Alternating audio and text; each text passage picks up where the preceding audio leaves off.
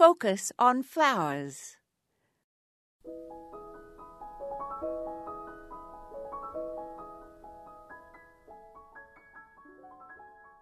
The spectacular blooms known as angel's trumpets grow on plants that are vase shaped and they can be shrubs or small trees.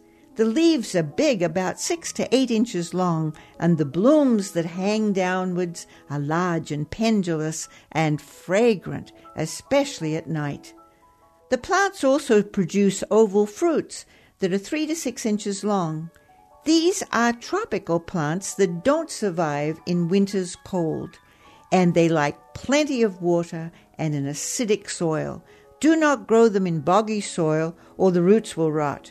To keep them blooming in the summer, fertilize them often, even a few times a week, with water soluble fertilizer, not the slow release kind.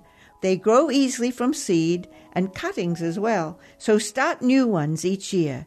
They're susceptible to lots of pests, but neem oil spray seems effective as an antidote. Do not grow these extremely poisonous plants if you have small children or curious pets. Every part of the plant is very toxic. Prune the older branches to encourage new growth that will bloom.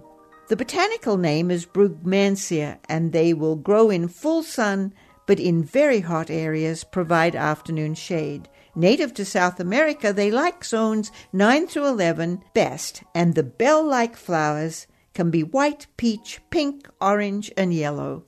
This is Moya Andrews, and today we focused on angels' trumpets.